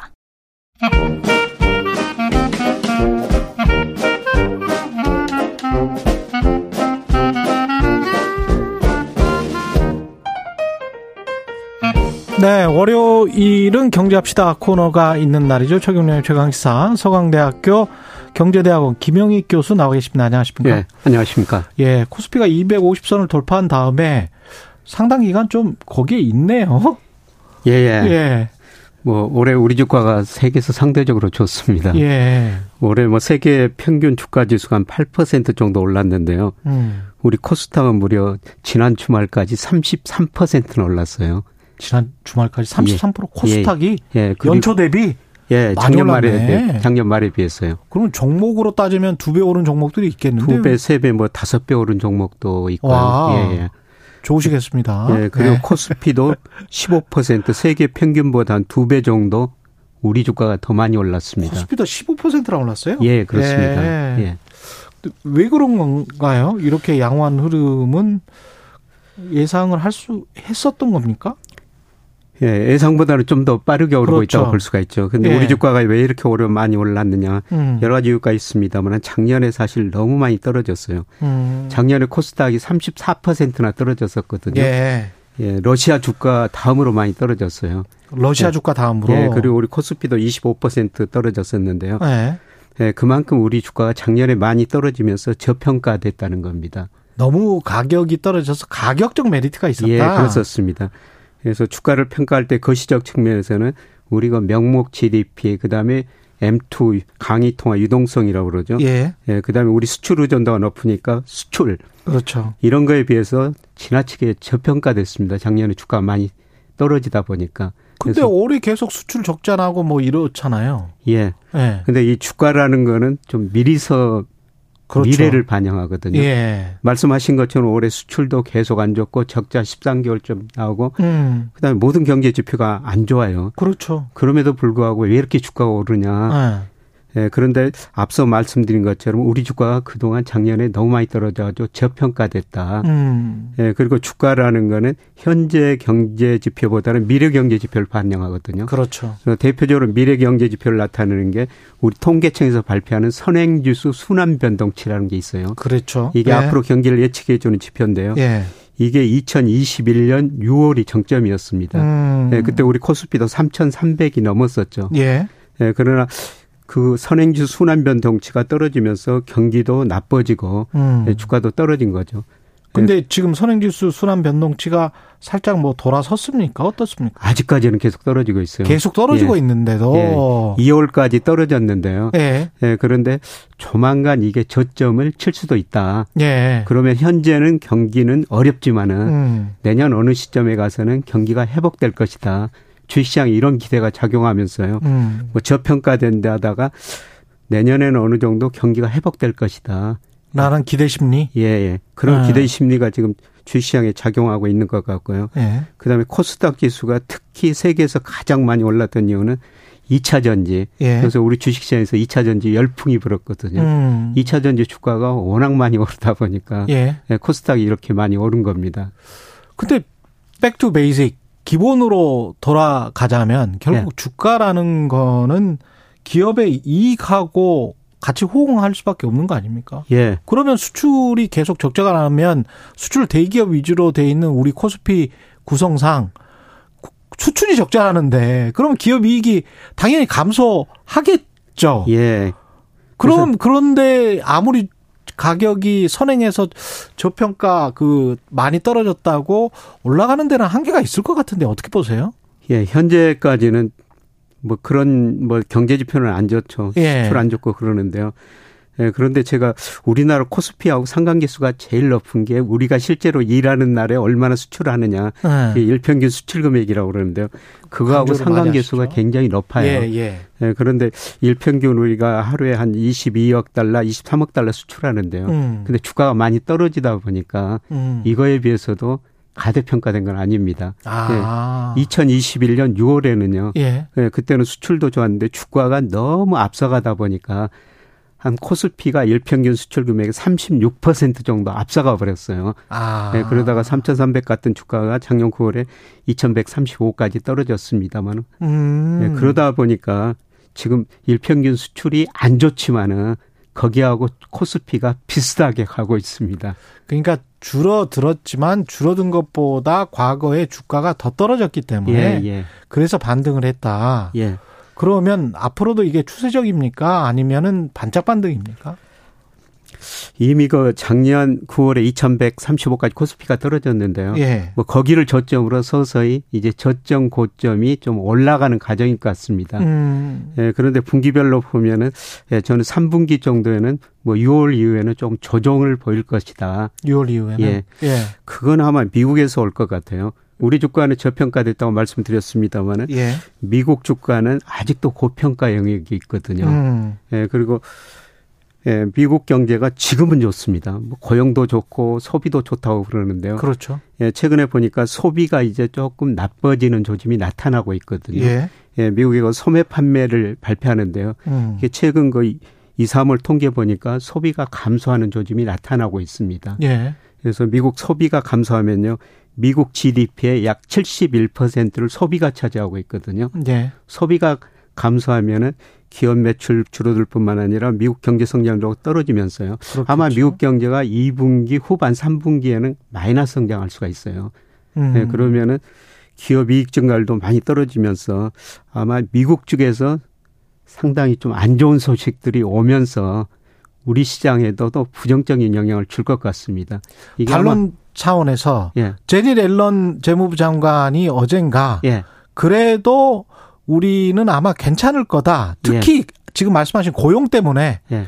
괜찮을 거다. 예. 뭐 리세션까지는 안 갈 것이다. 또 한 번 예. 강조를 했는데 예. 어떻게 생각하십니까? 앨런 재무장관은 뭐 그렇게 이야기했는데요. 예. 예. 그런데 지난 에프엠씨에서 예, 미국의 그 이코노미스트들, 에프엠씨의 미 연준 이코노미스트들이 음. 미국 경제가 마일드 리세션을 겪을 수도 있다. 마일드 리세션. 예, 안 많은 경기 예. 침체라는 거죠. 그런데 예. 사실 뭐 경기, 주식시장 모든 거 지표들은 연착륙하는 경우는 별로 없거든요. 음. 올라갈 때는 펀더멘탈을 가대평가하고 하고. 떨어질 때는 또 가소평가예요. 예. 예, 그런데 현재는 미국 소, 고용이 아주 좋습니다. 음. 예, 그거는 맞은데요. 예, 그런데 미국 소비가 줄어들면은 기업 매출이 줄어들게 되거든요. 그렇죠. 예, 그러면 기업 고용자들은 씨이오들은 야 내가 일자리를 너무 많이 만들었구나. 고용을 음. 갑자기 줄일 수가 있습니다. 예. 그래서 미국은 정말 고용이 탄력적인 나라인데요. 예를 들어서 이천이십 년 삼월, 사월 코로나가 절정을 이룬 때 시기였었죠. 예. 시작되는 시기였었는데요. 예, 그때 미국 기업들이 두 달 사이에 고용을 이천이백만 개를 맞아요. 줄여버려요. 십 년 동안 예. 늘었던 일자리를 단 두 달 사이에 음. 줄여버린 나라죠. 그러니까 지금은 고용이 좋지만은 소비가 감소하고 기업 매출 준화되면 음. 아마 이 분기 후반 빠르면 사월 통계가 오월 초에 발표됐습니다마는 음. 아마 고용 증가세가 많이 둔화된 걸 알 수 있을 것 같고요. 음. 예, 그리고 미국에서 주간 실업수당 청구 건수란 걸 발표하거든요. 예. 이게 서서히 서서히 음. 올라가고 있어요. 음. 이 실업수당 청구건수라는 기업에서 해고당한 사람들이 실업수당을 청구하는 건데 예. 이게 주간 단위로 발표하기 때문에 가장 빨리 알 수 있는 지표죠. 그런데 음. 최근에 보니까 뭐 십구만 건에서 서서히 올라가지고 최근에는 이십삼만 건 정도 올라갔거든요. 예. 이런 거를 보면 아마 고용도 현재까지는 좋았는데 앞으로는 좀 나빠질 것이다. 음. 예, 그렇게 되면 아마 미국 주가가 뭐 유월, 뭐 팔월 이 무렵이라고 생각되는데요. 뭐 제가 보기에는 한 십 퍼센트 안팎 조정 하락하면서 예. 우리 주가에도 아마 부정적인 영향을 줄 것 같습니다. 근데 왜 유월일까요? 그 시점은 왜 유월이라고 보세요? 예, 그거는 사실 시점은 아무도 알 수가 아무도 없는 알 수 거죠. 없지만 예. 예. 예, 그런데 저는 뭐 다양한 뭐 애들 예측 모델 가지고 예. 예, 예상을 하거든요. 소비의 감소 폭이랄지, 예. 예, 소비 감소, 뭐 고용, 그 다음에 물가. 뭐 주가 이런 것들 여러 가지 경제 변수를 다 예측하는데요. 음. 뭐 제 모델에는 물론 맞는 경우도 있고 틀린 틀리... 경우도 있습니다만, 예, 그렇죠. 예, 유월에서 팔월까지는 전 세계 주식시장이 미국을 중심으로 상당히 안 좋게 나오고 있습니다. 그러면 종목별로 이렇게 생각을 해본다면 지금 상황은 경기 침체로 갈지 아니면 소프트 랜딩인지 하여간 성장률이 좀 떨어진다는 거 아니에요? 하반기 예. 때 되면 그리고 예, 예. 내년도 그럴 수가 있고. 예. 그러면 이때는 경기 민감주. 근데 이제 금리는 또 그 또 멈춰서 가지고 예. 하반기나 내년 때는 분명히 좀 내릴 것 같다는 그런 느낌이 들잖아요. 예. 그러면 이때는 경기 민감주를 해야 됩니까? 경기 방어주를 해야 됩니까? 경기 민감주를 사야 되죠. 이때는 경기 민감주를 예. 사야 된다. 올해도 이미 저 경기 민감주들이 많이 오르고 있어요. 예. 뭐 정 이 차 전지 음. 그다음에 뭐 반도체, 전기전자도 올해 들어와서요. 예. 삼성전자 주가가 별로 안 오른 것 같지만 전기전자 업종 주가가 작년 말에 비해서 이십일 퍼센트나 맞아요. 올랐습니다. 맞아요. 올랐어요. 예. 철강도 경기 민감주도 예. 이것도 이십일 퍼센트 올랐습니다. 음. 그다음에 경기 좀 둔화된 음식, 제약, 전기가스, 케이티 같은 거 예. 이런 주가는 오히려 떨어졌어요. 그렇죠. 주식시장에서 그런 경기 방어주인데 예. 유틸리티나 뭐 통신회사 이런 거는 다 방어주죠. 그렇죠. 예. 올해 보면은. 예, 경기 민감주들이 더 많이 올랐거든요. 음. 그래서 올해는 경기가 힘들 것이지만은 음. 어렵지만은 내년에는 회복될 것이다.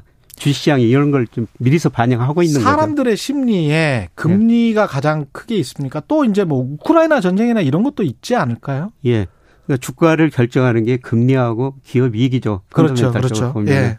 예, 그런데 금리는 이미 떨어지기 시작했어요. 떨어 시장 금리가 예. 먼저 떨어졌고. 예, 그다음에 은행 예금 금리도 떨어졌고 그렇죠. 조만간 한국은행도 금리를 인하할 가능성이 높습니다. 음. 시장 금리가 한국은행 기준 금리에 선행하거든요. 그런데 예. 금리가 떨어진다고 뭐 집값 주가 무조건 오르는 거 아니고요. 음. 금리가 떨어진 것보다 예를 들어서 기업 이익 증가율이 더 낮아져 버리면은 음. 주가가 떨어질 수도 있죠. 그렇지. 그래서 아마 삼 분기에는 금리는 더 떨어질 겁니다. 아. 금리는 떨어지더라도 기업 이익 증가율이 미국 쪽에서 뭐 소비가 이축되면서.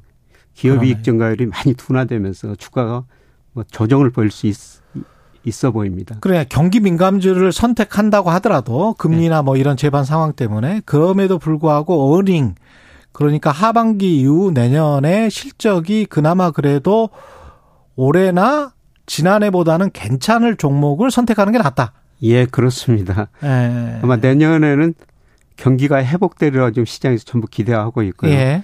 예, 대표적으로 뭐 삼성전자 같은 게 올 일 분기 영업이익이 육천억 정도로요. 작년 일 분기보다 무려 거의 구십육 퍼센트 그렇죠. 정도 줄어들었어요. 예. 예, 그런데 역사적으로 보면은 이게 거의 최악의 상황일 것이다. 음. 앞으로는 좀 개선될 것이다. 예. 이런 전망들이 시장에 반영되면서 경기 민감주들이 올해 주가가 더 많이 오르고요. 가격이 올랐는데 예. 그만큼 만, 또 이제 기업 어닝이 그 오른 가격을 그러면 그대로 반영을 했느냐 하면 기업 어닝이 그만큼 안 나오면 또. 예, 삼 분기에는 그만큼 안 나올 거예요. 그러면 또 실망 매물이 예, 나올 거란 말이죠. 실망 매물이 나왔다가 또 주가가 일정 수준 떨어지면은 음. 또 내년에는 경기가 회복될 것이다. 그래서 그런 주식들이 올해는 상대적으로 더 나으리라고 예. 보고 있습니다. 이건 뭐 진동, 시계, 똑딱똑딱 왔다 갔다 뭐. 경기 사이클이 참, 그리고 시장 심리가 사람들과 뭐랄까요, 게임을 하는 것 같기도 하고요. 예. 재밌습니다, 정말, 주식은. 예, 주식은 사실 뭐, 예. 게임이라고 들 수도 없고, 예. 경제 모든 상황을 또 반영하고요. 그렇죠. 뭐, 단기적으로는 비이성적인 것 같지만, 예. 또 장기적으로는 주시장이 매우 합리적입니다. 그렇죠. 모든 예. 경제 지표를 미리서 반영해버려요. 예. 여러분 판단으로 하십시오. 예, 네, 여러분 판단으로 하십시오. 예, 네, 경제합시다. 서강대학교 경제대학원 김영희 교수였습니다. 고맙습니다. 네, 고맙습니다. 케이비에스 일 라디오 최경영의 최강시사 듣고 계신 지금 시각은 여덟 시 사십삼 분입니다.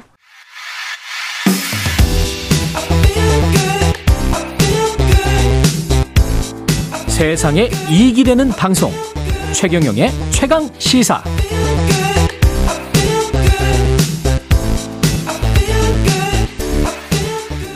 네, 교통 정보를 못 들려 드렸습니다. 원래 들려 드렸어야 하는데 뭔가 문제가 있는 것 같습니다. 예, 최강시사에서 오늘도 특별한 분 모셨습니다. 처절히 외로워지기를 선택한 이후에 삶이 달리 보였다, 행복했다. 예, 김민식 전 엠비씨 피디 스튜디오에 나와 계십니다. 안녕하십니까? 안녕하세요. 예, 스타 피디셨고 예능 피디셨고 드라마 피디셨죠? 네. 예, 최강시사에는 처음 모시지만. 네. 저랑은 예. 전에 경제 프로그램에서 또 한 번 뵌 적이 있고 사실은 그 전에도 그 전에도 뭐 몇 번 뭐 예. 했었죠. 같이 뭐 토론도 네. 했었고 예. 예. 가끔 마을 주변에서 만나기도 했었고 맞습니다. 예, 그랬던 것 같습니다. 네. 예. 이게 저 지금 무슨 일을 하고 계십니까? 저는 이십사 년간 엠비씨 피디로 일을 하다가요. 예. 퇴직하고 지금은 제이의 인생을 한번 찾아보기 위해서 예. 나름 다양한 일을 시도해 보고 있습니다. 근데 책도 내고 그러셨는데 네. 최근에도 또 책 내셨는데 예. 책 겉, 그 속지라고 하죠. 네. 여기에 보니까 예. 칠 년 동안 해마다 이백여 권의 책을 읽고 매일 아침 블로그에 글을 올렸다. 네. 이 칠 년 동안 해마다 그러니까 칠백십사, 그렇죠. 천사백 권 읽은 거예요? 천오백 권 정도? 지금까지 사실은 계속되고 있으니까요. 예. 이게 사실 그 이 엠비씨 예전 사장님들이 저에게 준 큰 선물이었죠. 피디로 아주 열심히 일을 하고 있던 저에게 정직 육 개월이라든지 대기 발령 이런 다양한 징계를 예. 주시면서 예. 그 시간을 어떻게 보내면 좋을까를 고민하다가 음. 워낙 어려서부터 책 읽는 건 좋아했고 근데 드라마 피디로 일할 때는 책 읽을 시간이 없었는데 그렇죠. 이 시기에 책을 한번 읽어보자 해서 쭉 읽었었고요. 지금도 그 사실은 이후에도 예, 이백 권씩 계속 읽고 있어요. 매년. 그럼 목표가 이백 권입니까? 예. 근데 그걸 칠 년 동안 지켰다고요? 지금은 십 년 넘게 지키고 있죠. 십 년 넘게? 예. 그러면은 이천 권인데? 그렇죠. 근데 뭐 저는 권수는 사실 크게 중요하다고 생각하지는 않고요. 대단하십니다. 아닙니다. 와. 그러면 그렇게 그 깨달으신 거, 그 다음에 책에 나오는 내용대로 뭔가 해보시는 것, 습관을 갖는 것, 그런 것들을 가지고 또 본인의 책도 내시고 그러는 거예요? 맞습니다. 그러니까 저는 사실 어 제가 이천이십 년에 엠비씨에서 명퇴를 했는데요. 예, 명퇴 명퇴하고 나니까 엄청 외롭고 괴롭고 힘들어지더라고요. 예. 저는 항상 힘들 그때 때마다 몇 세이셨어요? 그때 쉰둘이죠. 쉰둘에 쉰둘에 예. 퇴직했는데 저는 항상 힘들 때마다 예.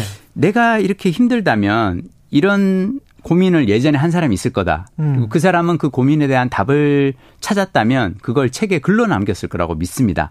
어. 그래서 저는 도서관에 가서 네. 고독, 외로움 이런 주제에 대한 책들을 다 찾아서 이제 또 막 읽기 시작을 했고요. 와. 그러다 보니까 아 이게 외로움이라는 문제가 나 혼자만의 문제가 아니고 어쩌면 앞으로 우리 모두가 고령화 시대에 겪어가야 할 문제이고 어쩌면 국가적 어, 난제일 수도 있는데 음. 이걸 우리가 좀 더 슬기롭게 외로움을 대처할 수 있는 방법 없을까 고민을 하고 책을 써봤습니다. 그래서 외로움 이제 외로움 수업이군요. 그렇습니다. 예, 예. 외로움도 어떻게 배울 수 있지 않을까 뭐 이런 거군요. 그렇죠. 외로움을 잘 배우면 우리가 외로움을 괴로움이 아니라 음. 설렘이나 즐거움으로 나아갈 수 있는 방법이 있지 않을까. 그걸 찾아보고 싶었어요. 설렘이나 즐거움으로? 예. 근데 외로운 거는 외로운 거잖아요. 그렇죠. 네. 외롭지 않습니까? 그 종이, 어. 종이, 그 즐겁진 않잖아요. 어떻게 종이 하세요? 어, 사실 외로움이, 괴로움이 네. 되기가 쉽거든요. 외로움이 괴로움이 되기가 쉽, 쉽다. 왜냐하면 우리 사람들은 다들 네. 사람뿐만 아니라 모든 동물이 생존과 번식을 위해서 살아가기 때문에 음. 생존과 번식에 불리한 행위를 할 때마다 우리는 괴로움을 느끼고요. 음. 생존과 번식에, 어, 번식에 유리한 행동을 할 때마다 기쁨을 느끼는데 예. 혼자 있는 건 생존도 그렇고 번식에도 그렇고 전혀 도움이 안 되거든요. 그러네. 그래서 우리는 어. 생존과 번, 수십만 년 동안 생존과 번식에 유리한 행동을 할 때마다 기쁨, 쾌락 이런 걸 느꼈다 보니까. 그래서 사람들이랑 만나고 연애하고 뭐 그렇죠. 이런 거구나. 그리고 우리가 왜냐하면 네. 사냥을 할 때도 그렇고 농사를 지을 때도 그렇고 항상 협업을 하고 여럿이 모여야지 생산성이 올라가거든요. 그렇지. 혼자서 일을 하면 생산성이 떨어져요. 농사도 그렇고. 아, 그렇겠습니다. 자, 그래서 우리는 네. 혼자 있을 때 괴로움이라는 아, 이, 이 지경에서 빨리 벗어나서 누군가를 만나야 돼. 네. 그래야 생존이나 번식에 유리해져. 네. 라는 어떤 그 마인드가 내재되어 있는데 네. 자, 문제는 이제는 우리가 세계화, 정보화, 고령화의 시대에 음. 혼자서 살아도 생존에 별 문제가 없고 네. 그리고 이제는 번식에 별로 관심 없이 사는 시대가 나이 오십 넘어서 그렇죠. 한 삼사십 년을 살아야 되는데 예. 그럴 때 우리가 혼자 있다고 아 이거 괴롭다라고 느낀다면 음. 이것은 저는 시대착오적인 생각이라고 생각하고요. 예. 그러면 이 외로움으로부터 우리가 벗어날 수 있는 방법 음. 우리의 이 유전자의 명령 너 혼자 있으니까 넌 지금 괴로워야 돼. 예. 빨리 누군가를 만나야 돼. 라는 이 명령으로부터 벗어날 수 있는 방법이 뭘까? 를 저는 고민을 해봤습니다. 그냥 혼자 있어도 외롭지 않을 방법에 그렇죠. 관해서 쓴 책이네요. 그렇죠. 그러면 혼자 있어도 외롭지 않을 수 있는 방법, 뭐 가이드 같은 게 있습니까? 음, 사실 우리가 외로움이 예. 괴로움이 되는 이유는 뭐냐면 사람이 일단 혼자 있으면 음. 일단 좀 반성을 합니다. 그렇지. 왜 아무도 날 찾지 않을까? 왜 회사에서는 나를 불러주지 않을까? 자책을 하게 되는 거군요. 그렇죠. 예. 그리고 그 반성이 자책으로 이어지고 음. 이 자책을 계속하다 보면 자학으로 가거든요. 그렇죠. 에휴, 내가 그렇게 쓰니까 애들이 날 안 찾는 거지. 뭐. 제일 안 좋은 거죠. 제일 네. 안 좋은 거죠. 자학이 제일 위험하거든요. 음. 음, 근데 이게 반성에서 또 다른 경로가 있어요. 음. 반성에서 자책, 자학으로 나아가지 말고 반성에서 성찰로 가면요. 음. 성찰은 성장으로 이어집니다. 음. 그러면 성장을 통해서 나의 그 외로운 지경에서 벗어나서 다시 세상으로 나오, 나아갈 수가 있어요. 다시 세상으로 나올 수 있다? 예. 근데 이를테면 예. 반성, 자책, 자학으로 이어진 사람은 예. 끝내 괴로워하다가 나중에 뭐가 되냐면 음. 세상에 대한 원망이나 분노를 품게 되거든요. 그렇지, 그렇지. 그게 제일 또 안 좋지. 외로움이 예. 괴로움이 되면 제일 안 좋은 거는 예. 이 외로운 사람이 세상이나 주변 사람들에 대해서 원망하게 되거든요. 음.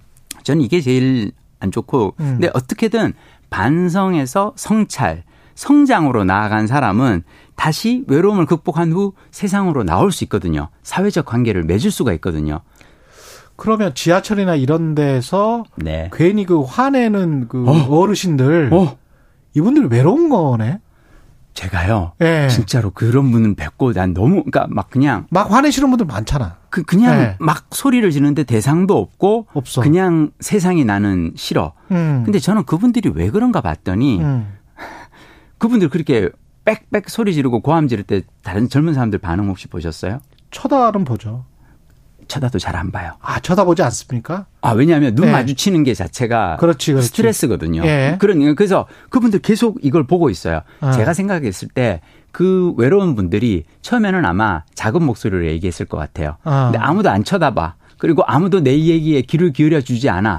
그러니까 점점 소리가 높아져 가는 게 아닐까. 나를 봐줘. 봐줘, 봐줘. 아. 근데 사실 저는 그분들이 제일 먼저 해야 되는 건 뭐냐면 자기 자신과의 대화예요.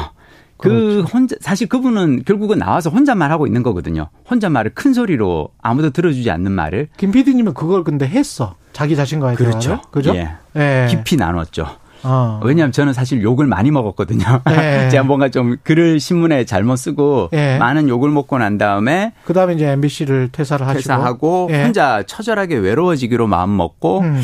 들어가서 내가 무슨 잘못을 왜 어쩌다가 내가 이런 잘못을 저질렀을까를 음. 들여다보면서 계속 나와 이야기를 나눈 거죠. 음. 그리고 아, 기본적으로 사람이 외로워지는 이유 중 하나는 뭐냐면요.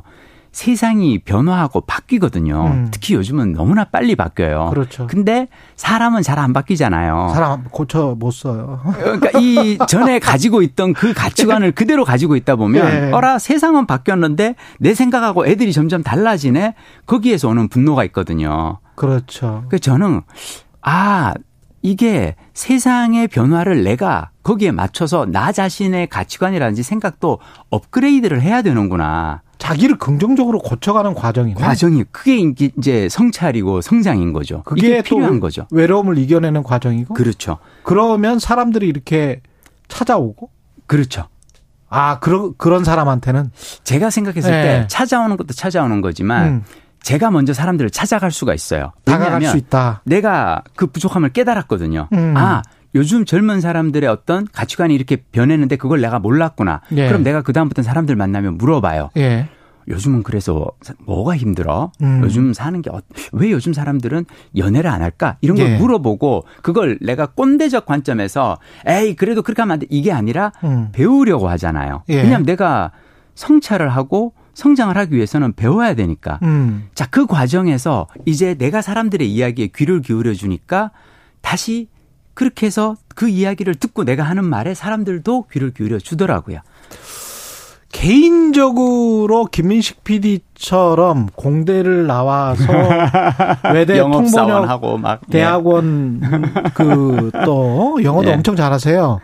이 뭐 책을 막 한 일 년에 막 이백 권 읽고 뭐 이렇게 긍정적으로 능력 있게 사시는 분은 그럴 수가 있는데 안 되는 사람들도 있고 있을 수 있잖아요. 이거 뭐 제도적으로 뭔가 좀 뒷받침을 해준다든가 뭐 그럴 수는 없습니까? 사실 솔직히 말씀드리면요. 예. 오히려 저는 저 같은 사람이 더 위험하다고 생각해요. 오히려 저는 예. 항상 뭐든지 노력해서 할 때마다 됐거든요. 예. 이런 사람이 더 위험해요. 음. 어, 좀 뭐랄까 자신감 과도하게 가지면서 아. 자신이 옳다는 생각에 빠지기가 쉽거든요. 예. 저는 그래서 지금도 저는 항상 저 자신을 경계합니다. 음. 제가 계속 이백 권씩 책을 읽는 이유는 뭐냐면 어쩌면 내가 너무 많이 한다고 내가 과신하는 순간 나는 더 큰 실수를 저지를 수가 있거든요. 음. 저는 끊임없이 계속 배워야 한다고 생각해요. 저는 이것은 음. 어떤 잘나고 못난 사람이 있는 게 아니라 예. 사람은 앞으로 특히나 백 세 시대에는 예. 이제는 앞으로 삼사십 년 이상을 우리가 살아있기 때문에 예. 그리고 세상이 너무 빨리 변화하고 있기 때문에 끊임없이 공부해야 하는 시대라고 생각합니다. 예, 그 공부 이야기 그다음에 오십 대 이후에 어떤 은퇴 이야기도 굉장히 재밌을 것 같은데요. 잠시 후 아홉 시 오 분에 최경령의 이슈 오더독으로 김민식 피디와 계속 이야기 나누겠습니다. 애프터선님은 김민식 피디님의 내가 빌린 책 팟캐스트도 추천합니다. 애청자이신 것 같습니다. 예, 여기까지 최경련의 최강시사 하고요. 앞서 말씀드린 뭐 커피, 치킨 쿠폰 당첨자 최강시사 홈페이지에서 확인하시는 거 아시죠? 저는 케이비에스 최경련 기자였습니다. 내일 아침 일곱 시 이십 분도 최경련의 최강시사입니다. 고맙습니다. 고맙습니다.